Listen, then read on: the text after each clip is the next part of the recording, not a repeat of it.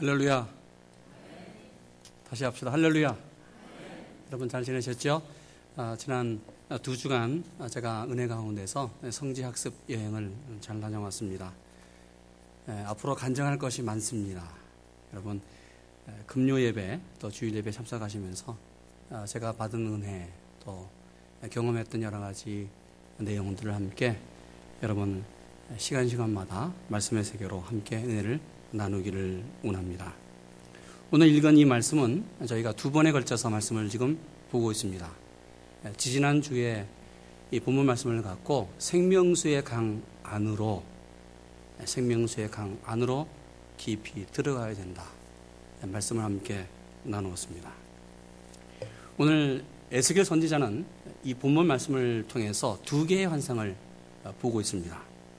첫 번째 환상은 우리가 아는 것처럼 성전 이 문에서 물이 흘러 나와 그것이 강물이 되어서 다시 강물 줄기는 성전을 휘 돌아 동쪽으로 동쪽으로 흘러 내려갔습니다. 성전으로부터 1천척을 지나서 이 강물의 깊이를 쟀더니 발목에 다시 또 1천척을 재었더니 무릎으로 그리고 다시 1천척을 어, 지나서 재었더니 허리까지 강물이 예, 흘러갔다는 것이죠. 다시 1천척을 쟀더니 얼마나 강이 거대해졌고 강 깊이가 깊어졌는지 사람이 도무지 건너지 못하는 헤엄칠 수도 없는 거대한 강물이 되었다고 말합니다. 이 거대한 강물은 예루살렘 성전에서 나왔다고 성경은 말합니다. 그러기에 1절 이렇게 말합니다. 그가 나를 데리고 전문에 이르시니 전에 전면이 동을 향하였는데 그 문지방 밑에서 물이 나와서 동으로 흐르다가 전 우편 재단 남편으로 흘러내렸다고 말합니다. 여러분 이 생명수의 강은 성전에서 흘러나왔습니다. 이 생명수의 물이 성전 전체를 휘들면서 주변을 생명수의 강으로 채웠습니다. 오늘 본문 말씀, 함께 나눌 말씀은 두 번째 환상에 대한 내용입니다. 이 생명수의 강이 동쪽으로 동쪽으로 흘러내려가요.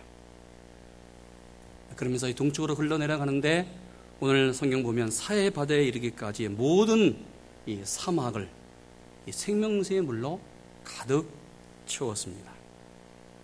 마침내 이 생명수가 사해바다에 도착해서 사해바다에 들어갔더니 그 죽어있던 바다가 다시 살아났다고 성경은 말합니다. 여러분, 어, 예루살렘을 방문하면 예루살렘이 어떤 도시인지를 우리가 피부로 느끼게 됩니다. 예루살렘은 강이 없어요. 물이 없는 도시입니다.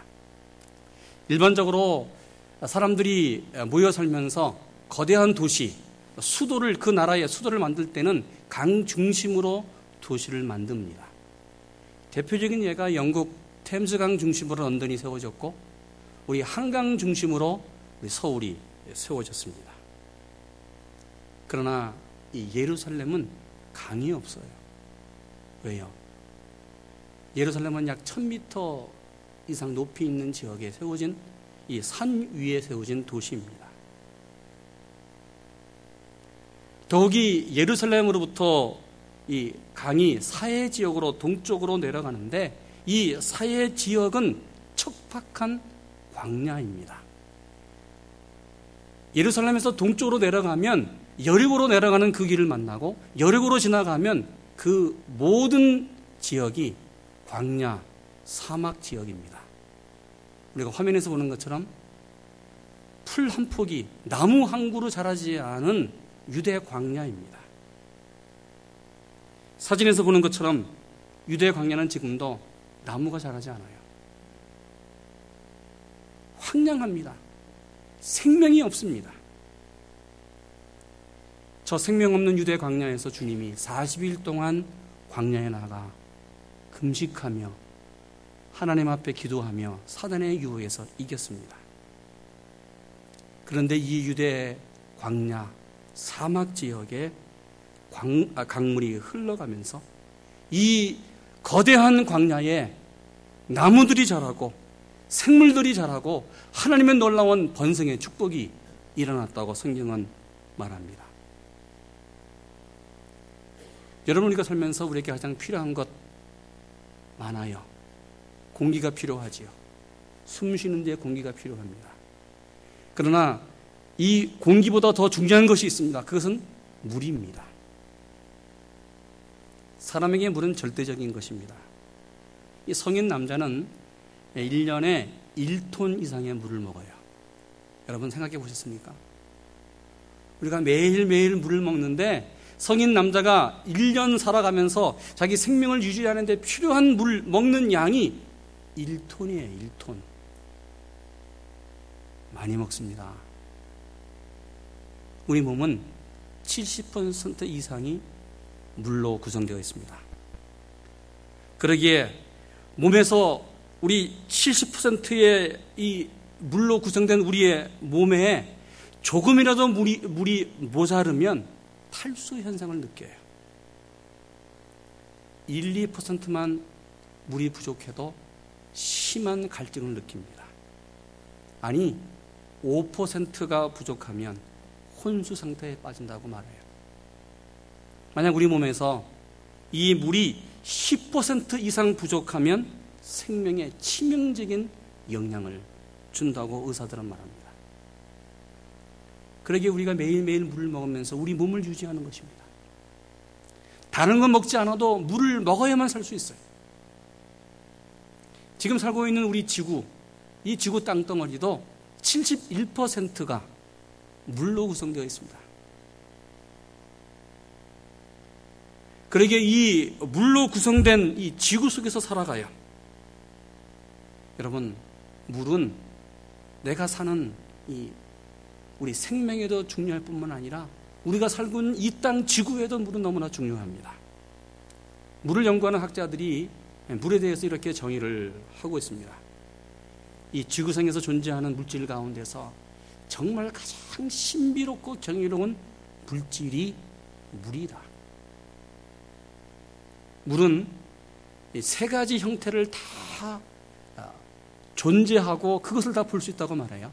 기체, 액체, 고체라고 하는 이 세 가지 형태의 모든 것을 어, 한눈에 볼 수 있는 것이 물입니다. 그러기에 상온이나 상압에서 이 세 가지 형태의 모든 것들을 한눈에 볼 수 있습니다. 여러분, 기체의 물은 공기 중에서 수증기로 되어 있으면서 액화되어 천체만별의 모양으로 구성되면서 하늘에 저 아름다운 구름으로 구성되어 있습니다. 이 액체의 물은 빗물이 되어서 이 땅에 내립니다. 바닷물이 되고 강물이 되고 폭포수가 되고 우물물이 되고 안개가 되고 이슬 위로 이 땅에 내려옵니다. 여러분 고체의 물은 얼음이 되고 빙상이 되고 우박으로 존재합니다. 그러게 이 물은 천의 얼굴을 가진 물질이다. 존재다. 라고 말합니다. 학교들은 계속 이렇게 말합니다. 물은 우주의 신비로운 것을 갖고 있다. 생명의 비밀을 갖고 있는 것이 물이다. 그러기에 물에서 인생을 배워라. 물은 생명의 소리이고 생명체이다. 아니 우리 사람의 마음까지 깨끗하게 하는 것이 물이다라고 말합니다. 바로 이 물이 이 생명을 유지하는 물이 오늘 성경을 통하여 보면 예루살렘 성전에서 흘러나왔다고 말합니다. 그런데 이 물은 단지 우리에게 생명을 주는 물일 뿐만 아니라 바로 영혼을 살리는 물이었다고 성경은 말합니다. 주님은 이 생명수에 대해서 이렇게 말씀했습니다. 내가 생명수다. 요한복음 4장 14절 말합니다. 내가 주는 물을 먹는 자는 영원히 목마르지 아니하리니 나의 주는 물은 그 속에서 영원하도록 솟아나는 샘물이 되리라. 아멘. 예수 그리스도가 우리의 생명수입니다. 주님, 주님이 우리의 생명의 근원이고 구원의 근원이고 축복의 근원이고 은혜의 구원이십니다. 그러기에 주님이 죽은 내 육체를 다시 살리고 죽은 내 영, 생명을 다시 살리고 죽어져 가는 내 영혼을 다시 살리는 생명수의 근원입니다. 생명수가 흐르는 곳에 기적이 일어납니다. 주님이 주시는 생명수를 마시는 자 사람 마시는 사람만이 바로 생명의 기적을 체험합니다. 어떤 기적이 일어날까? 무슨 기적이 일어날까? 첫째로 오늘 생명수가 흐르는 곳마다 생명의 기적이 일어났습니다. 7절 이하 이렇게 말합니다.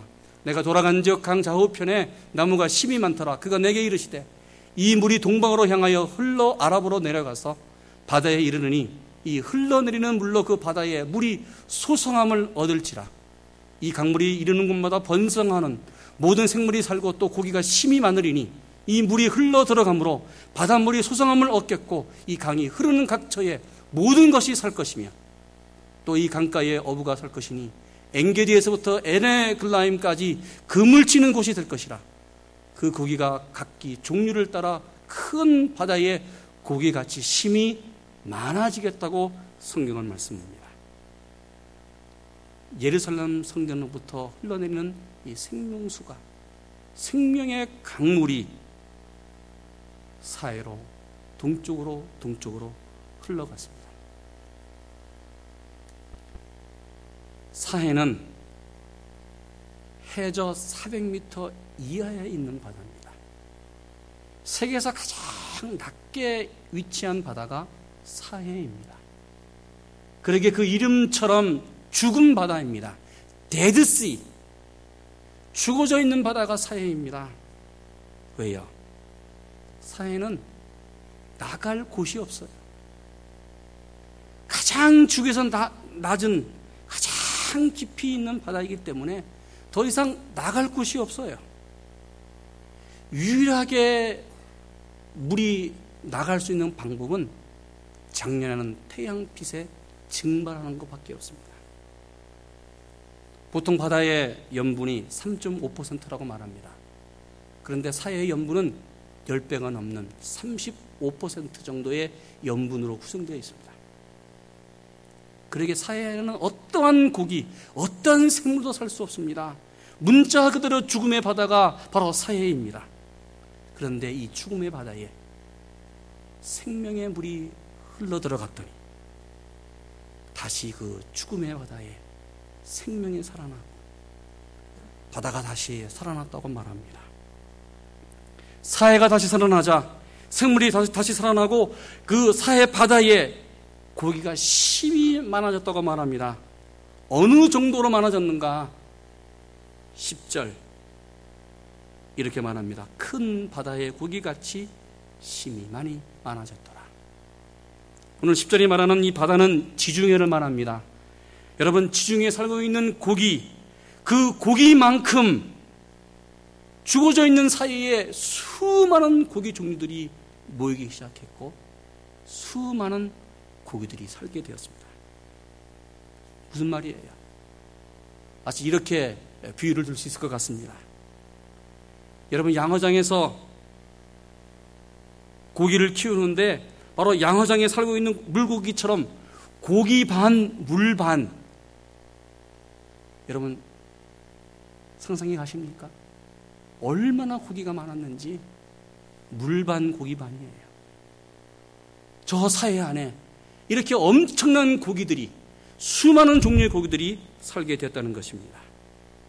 그러자 각 지역에서 어부들이 모이기 시작합니다.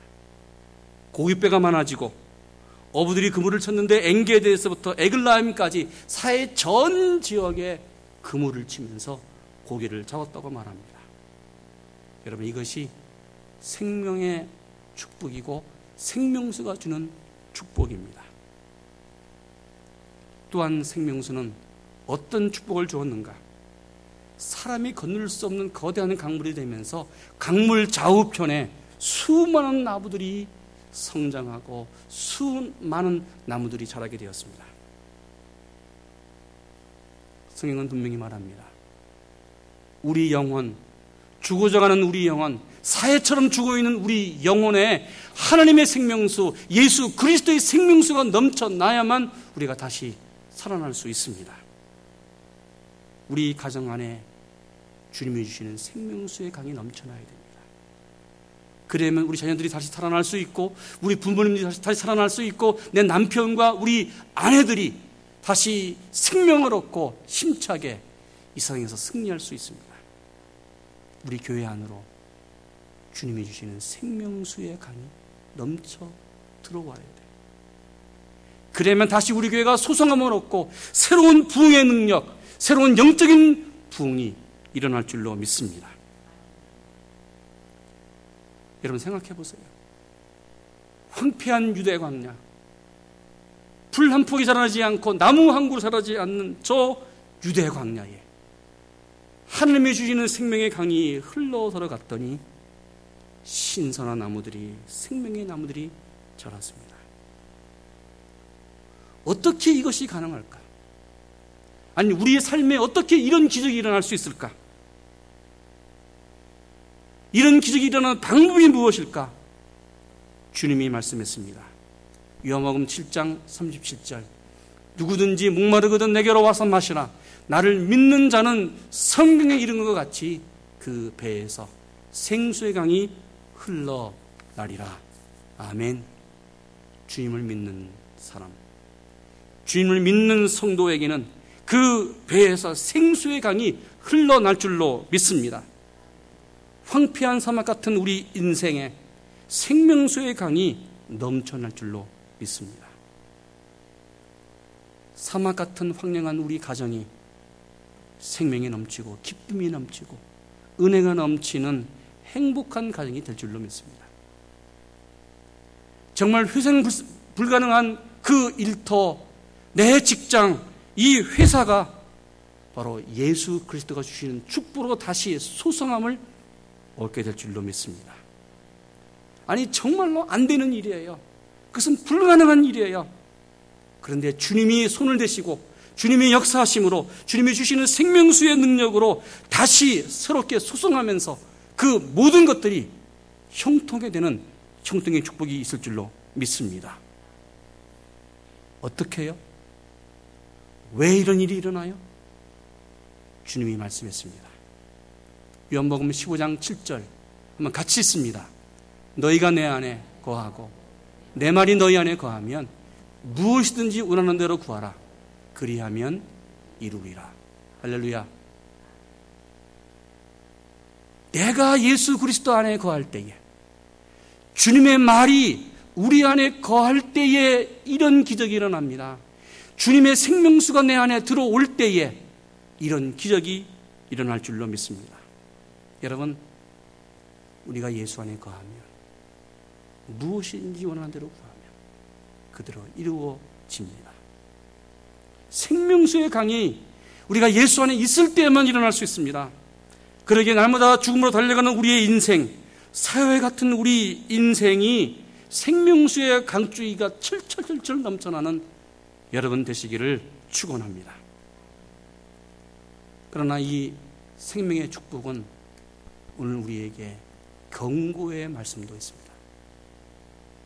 11절 이렇게 말합니다. 그 진풀과 개펄은 수송되지 못하고 소금 땅이 될 것이다. 오늘 이 성경 말씀은 축복만 우리에게 주지 않습니다. 오늘 이 말씀은 반대로 수송되지 못하고 죽는 일도 일어난다고 우리에게 경고하고 있습니다. 진펄과 갯벌은 수송되지 못하고 소금 땅이 될 것이다. 생명수의 강이 흘러도 변하지 않는 곳이 있어요. 그것이 바로 진벌과 갯벌입니다. 이 진벌과 갯벌은 문자적으로 진흙구덩이입니다. 바로 이것은 사해 주변의 언덕에 있는 지륵 웅덩이를 말합니다. 여러분 이 웅덩이는 고인물이 증발하여 소금기가 쌓이면서 바로 소금 땅으로 변해지는 것이 진벌과 갯벌입니다. 오늘 성경은 왜 진벌과 갯벌은 소성함을 얻지 못한다고 말하고 있을까? 여러분, 염분이 있는 곳은 생명이 없어요. 농사도 지을 수가 없어요. 그리고 이 땅은 더 이상 생명이 없는 곳입니다. 여러분 진보가 개뿔은 우리 영혼 우리가 믿는 신앙의 모습을 말하면서 진벌과 갯벌의 신앙으로 살아가면 안 된다는 것을 분명히 경고하고 있습니다. 예수님을 알아요. 그러나 생명수의 강 안에 들어오지 못했어요. 예수님의 냄새는 맡고 있어요. 예수님의 말씀은 들었다고 생각해요. 그러나 예수 안에 들어와 있지 않아요. 생명수의 강가에서 생명수는 구경했지 주님 안으로 그 주님이 역사하는 강 안으로 생명수의 강 안으로 들어오지 않는 사람이에요. 여러분 우리가 예수님을 믿는다. 내가 하나님을 믿는다. 라고 말해요. 원어적으로 말할 때 예수를 믿는다는 뜻은 이런 뜻이 있습니다. believe in입니다. 피스티스 에이스란 뜻이 있어요. 무슨 말인가? 내가 예수님을 믿습니다. 내 인생의 주유로 믿습니다. 내 구원자로 믿습니다. 이 말은 내가 예수 안에 들어와 있을 때에만 내가 예수를 믿는다고 말할 수 있어요. 한 발은 세상에, 한 발은 예수 에 있을 때는 예수를 믿는 것이 아니에요. 예수를 믿는다는 것은 내 삶 전체를, 내 영혼 전체를 예수에게 잠겼을 때에 거대한 그 생명수의 강물 안으로 들어와, 들어와 있을 때에만 내가 예수를 믿는다 라고 말할 수 있습니다. 주님도 참으로 안타까운 하는 그러한 일들이 많습니다. 수년 동안 교회 생활을 했어요. 어릴 때부터 교회 생활을 했습니다. 그러나 교회를 다녀도 변하지 않는 분들이 있어요. 주님이 이 모습을 보면서 얼마나 안타까워할까. 주님 안으로 들어오지 않는 분들이 있어요. 마치 이런 분들을 보면 아예 생명수의 강 안으로 들어오지 않기로 작정한 사람 같아요.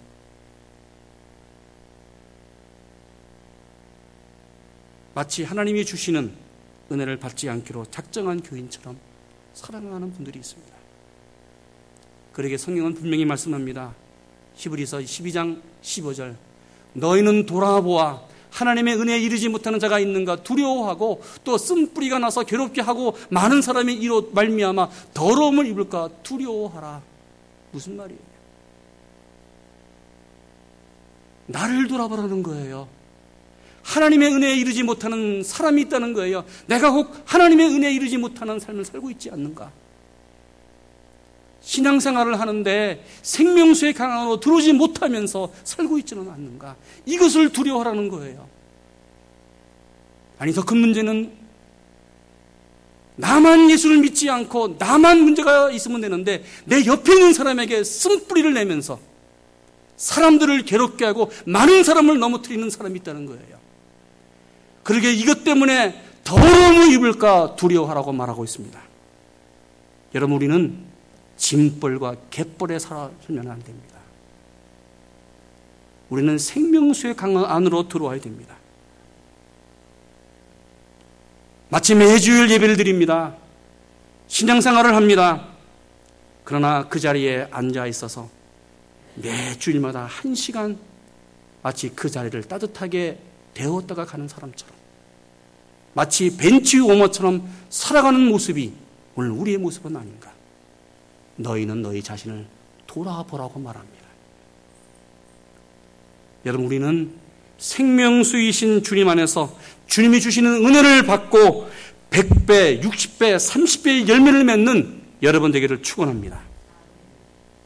오늘 생명수의 축복은 이런 축복이 있습니다. 이 생명수는 모든 육체의 병과 우리의 영혼을 치유하는 역사가 있습니다. 우리 12절 같이 있습니다. 강 좌우가에는 각종 먹을 실과나무가 자라서 그 잎이 시들지 아니하며 실과가 끊치지 아니하고 달마다 새 실과를 맺으리니 그 물이 성소를 말미암아 나옵니다. 그 실과는 먹을만 하고 그 잎사귀는 약 재료가 되리라. 아멘. 실과가 살아요. 실과가 끊치지 않아요. 그 잎이 시들지 않아요. 달마다 새 실과를 맺어요. 또 그 실과는 먹을만하고 그 잎사귀는 약 재료가 되었다고 말합니다. 오늘 기적 가운데 기적이 오늘 본문 12절 맨 마지막 말씀입니다. 그 잎사귀는 약 재료가 되었다. 이 약 재료가 되었다는 이 약 재료라는 말은 히브리 말로 투르파라는 말입니다. 이 단어의 어원은 출애굽기 15장 26절에서 나왔어요. 성경가 말합니다. 나는 너희를 치유하는 여호와임이니라. 여호와 라파. 바로 라프라는 단어에서 나온 단어가 투르프라는 단어입니다. 치유한다. 제가 지난 두 주간 이스라엘 성지학습을 다녀오면서 하나님의 놀라운 은혜를 받았습니다. 저는 매번 성지를 방문할 때마다 이러한 기대를 해요. 하나님이 역사하시던 그 땅, 주님이 걸으셨던 그 땅, 그 길을 걸어보면서 성령이 역사하셨던 그 장소를 기억하고 기념하면서 하나님 부족한 종에게도 성령으로 기름 부어 주시기 원합니다. 주님의 마음이 어떤 마음이었을까? 하나님의 역사는 어떤 역사였을까? 이스라엘 민족의 마음은 어떤 마음이었을까를 기대하고 기다리면서 성지를 방문합니다.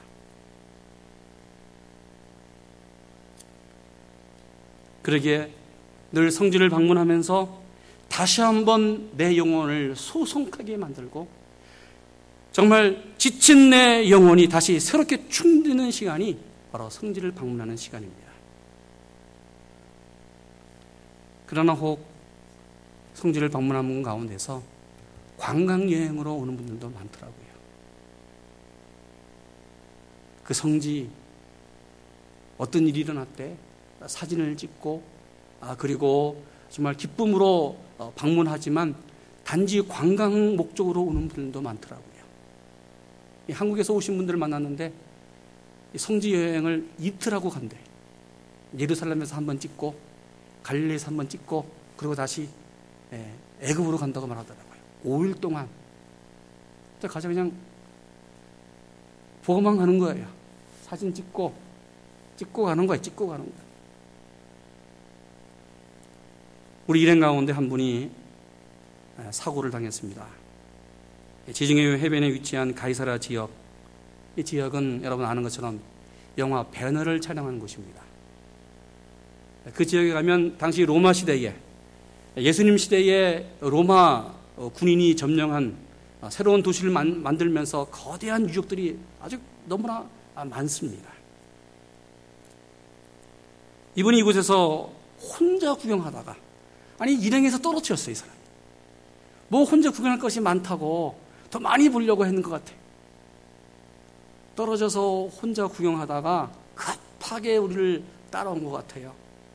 그래서 어, 넘어지면서 결국 돌 담벽에 허리를 부딪혔어요.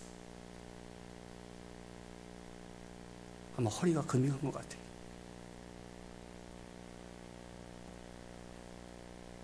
이분이 혼자 이 일을 당하고 나서 창피하기도 하고 또 학습 여행에 이 다친 사람이 생기면 지장이 있잖아요. 다 귀하게 시간을 내서 왔는데 우리 학습 여행 일정에 폐가 있을까봐 우리 일행에게 알리지 않았어요.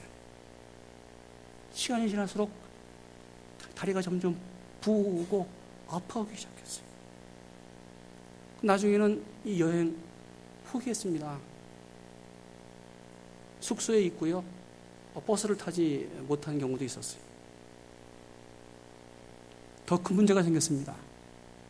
미국에 돌아와야 되는데 돌아올 수가 없잖아요. 근데 제가 여러 번 다녀왔기 때문에 예, 항공사 에이전트에게 말하고 어, 윌체어 서비스 그리고 이동 디세빌리티 카를 어, 이용해야 된다고 얘기했어요. 그리고 제가 비행기 옆에 앉아서 18시간 이혼을 잘 케어하면서 왔습니다. 이분 담임 목사님도 왔어요. 근데 왜 하필이면 저에게 하나님께서 이분하고 함께 오는 기회를 줬는지 몰라요. 그 담임 목사님도 있었는데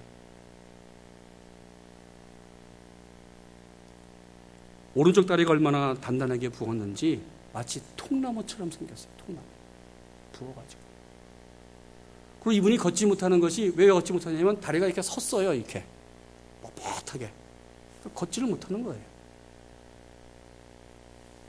저한테 이런 얘기를 했습니다. 목사님, 제가 소원이 하나 있어요. 이 뻣뻣하게 굳어진 다리가 좀 구부졌으면 좋겠어요. 아, 좀 굽어야만 좀 움직일 수 있고, 그래도 아, 성지 여행 갔다가 집에 갈 때는 걸어 나가야 되는데, 이거 우리 아이들이 보면 뭐라고 얘기할까? 걱정이 됩니다. 그리고 아파요, 목사님. 비행기 안에서 제가 매일 말씀이 있는 그러한 아, 그 계획이 있고 또 읽는 성경 어, 이, 어, 이 내용이 있었습니다. 마침 출애굽기 12장에서부터 15장까지 읽는 날이었습니다. 15장 맨 마지막으로 성경을 읽어가는데 오늘 15장 26절 저 말씀이 저에게 눈에 들어왔어요. 나는 너희를 치료하는 여호와임이니라. 나는 너희를 치료하는 여호와입니다. 내가 그분의 담임 목사도 아니에요. 내 마음 속에 이분을 위해서 함께 기도해야겠다. 그래서 그분을 장로님인데 장로님 같이 이 말씀 읽으십시다. 그리고 그 말씀을 읽었습니다. 출애굽기 15장 26절 말씀을 쭉 읽으면서 나는 너희를 치료하는 여호와입니다. 그리고 그 오른쪽 다리 위에 두 손을 얹고 기도했습니다. 여호와 라파의 하나님, 치유하는 하나님, 시공과 공간을 초월하시는 하나님, 지금도 역사하시는 하나님, 하나님이 치유하신 일로 믿습니다. 주님께서 역사하여 주시옵소서. 간절히 기도했어요. 그리고 잤어요, 저는. 여러분 비행기 18시간 어떻게 성경만 읽을 수는 없잖아요. 그리고 잤어요, 기도하고. 몇 시간 후에 그분이 저 옆에서 목사님, 목사님, 기적이 일어났어요. 무슨 기적이 일어났습니까? 뻣뻣하게 통나무처럼 굳어있던 다리가 어떻게 해요? 구부러졌어요. 할렐루야. 저, 저도 놀라고 그분도 놀랐어요. 우선 다리가 움직여지네요. 전혀 움직이지 않았던 다리가 구부러지면서 다리가 조금씩 조금씩 움직여졌어요. 목사님 이제 걸을 것 같아요. 보십시다. 비행기 내려서 보십시다. 걸을 수 있는지. 그렇게 아팠던 이 허벅지, 이 정강이, 이 부분이 아프지가 않다는 거예요. 여러분, 하나님의 말씀은 지금도 살아있습니다. 할렐루야. 지금도 그 말씀을 그대로 믿는 사람에게 하나님은 역사하십니다. 믿고 의지하고 바라고 기도하는 사람에게 바로 하나님의 말씀은 지금도 살아서 역사하십니다. 여러분, 에스겔이 본 생명수의 강, 이 생명수의 강, 하나님의 능력은 우리의 병든 육체를 치유하십니다. 상처난 내 영혼을 치유하는 생명의 강물입니다. 모든 상처난 내 심령을 온전하게 치유하는 기적의 생명수입니다. 우리가 세상에 살면서 많은 상처를 받아요. 사람의 마음이 다 내 마음 같지 않잖아요. 심지어 나와 살고 있는 내 아내도 내 마음 같지 않더라고요. 그래서 종종 부부싸움 하시죠? 내 마음 같지 않더라고요. 우리 앉아있는 우리 집사람도. 내 마음을 좀 이해해 주면 얼마나 좋겠어요. 근데 그렇지 않잖아요. 내 마음과 같지 않기에 사람을 대하면서 이리 찢기고 저리 찢기고 상처납니다. 어떤 경우는 가슴이 메어지잖아요. 억장이 무너지잖아요. 여러분 이것이 인생입니다. 우리 인생에 이런 일이 일어나지 않고 그저 행복하고 기쁨만 있으면 얼마나 좋을까. 그러나 우리 인생은 이런 일 저런 일 이런 사람 저런 사람을 만나면서 부딪히고 부딪히면서 넘어지고 깨어지고 다치고 상처나는 인생이 우리의 현실입니다. 아니 지금 이 땅에 살고 있는 이 이민자의 모습은 더합니다. 그러게 상처받은 우리의 모습을 통해서 우리는 점점 어두워지고 고독해지고 우리의 영혼이 이그러지고 이그러집니다. 그러기에 우리에게 절대적으로 필요한 것이 있어요. 하나님의 생명수. 주님이 주시는 생명의 강이 필요합니다. 생명수의 역사가 필요합니다. 여러분, 생명의 강, 강, 생명의 역사는 하나님의 말씀을 믿고 그대로 순전하며 살아가는 사람에게 일어날 줄로 믿습니다. 지금도 하나님의 말씀은 듣고 순종하는 사람에게 그대로 살아서 역사합니다. 우리의 육체를 치유해 주십니다. 여호와 라파의 하나님, 바로 그 잎사귀가 약 재료가 되리라 말씀하신 것처럼 내 영혼을 다시 소용시키시고 내 병든 육체를 치유하시는 능력이 바로 예수 그리스도를 통하여 일어납니다.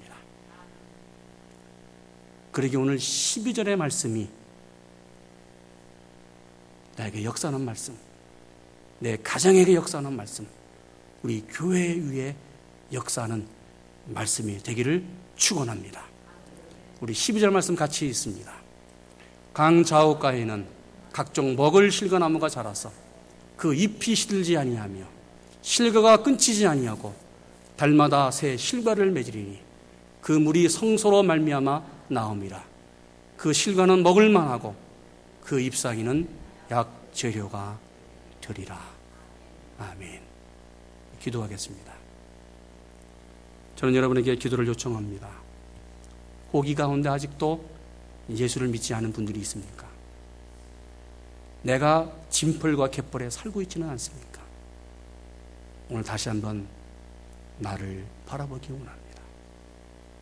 주 예수를 믿으라 그리하면 너와 너의 집이 구원을 얻는다고 말씀했습니다. 예수를 믿는 것은 예수 안에 벨리브 인입니다. 네가 생명수의 강에 들어와야 됩니다. 예수를 믿는 역사가 있기 원합니다.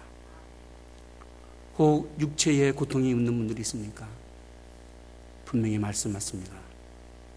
나는 치료하는 요한이라. 약 재료가 되리라. 여호와의 라파의 하나님, 내 병든 육체를 치유하여 주시옵소서. 오늘 우리의 영혼에 상처난 영혼들이 있습니까? 하나님, 내 영혼에 상처를 회복시켜 주시옵소서. 여러분 가정의 자녀들을 위해서 기도하시고 여러분 부모님을 위해서 기도하시고 간절히 하나님 이 12절의 말씀이 오늘 나에게 임하게 하여 주시옵소서 그런 내용으로 같이 우리 통성으로 우리 기도하겠습니다. 기도합니다. 하나님, 저번에 말씀을 들었습니다. 하나님의 생명수의 강은 지금도 흐르고 있습니다. 성소를 통하여 흘러나온 이 생명수의 강은 예수 그리스도의 말씀으로 예수 그리스도를 통하여 지금도 흐르고 있습니다. 하나님, 주님의 역사가 있게 하여 주시옵소서. 내가 주는 물을 먹는 자는 영원히 목마르지 아니하리니 나의 주는 물은 그 속에서 영생하도록 쏟아나는 샘물이 된다고 말씀했습니다. 주님 역사하여 주시옵소서. 나를 믿는 자는 성령이 이른 것 같이 그 배에서 생수의 강이 흘러 넘친다고 말씀했습니다. 여호와 라파의 하나님, 치유하신 하나님, 치유하여 주시옵소서. 오늘도 예수 안에서 살게 하여 주시옵소서. 생명수의 강 안으로 들어오게 하여 주시옵소서. 하나님, 그 잎사귀는 약 재료가 된다고 말씀했습니다. 하나님, 정말 우리의 영혼을 다시 새롭게 수송받는 그러한 역사가 일어나게 하여 주시옵소서. 내 병든 육체가 다시 새롭게 일어나게 하여 주시옵소서. 온전하게 치유되게 하여 주시옵소서. 내 신명이 치유되게 하여 주시옵소서. 내 가정이 치유되게 하여 주시옵소서. 우리 교회가 치유되게 하여 주시옵소서. 이 미국이 새롭게 치유되게 하여 주시옵소서. 한국이 새롭게 치유되게 하여 주시옵소서. 생명수의 기적, 생명수의 축복이 일어나게 하여 주시옵소서.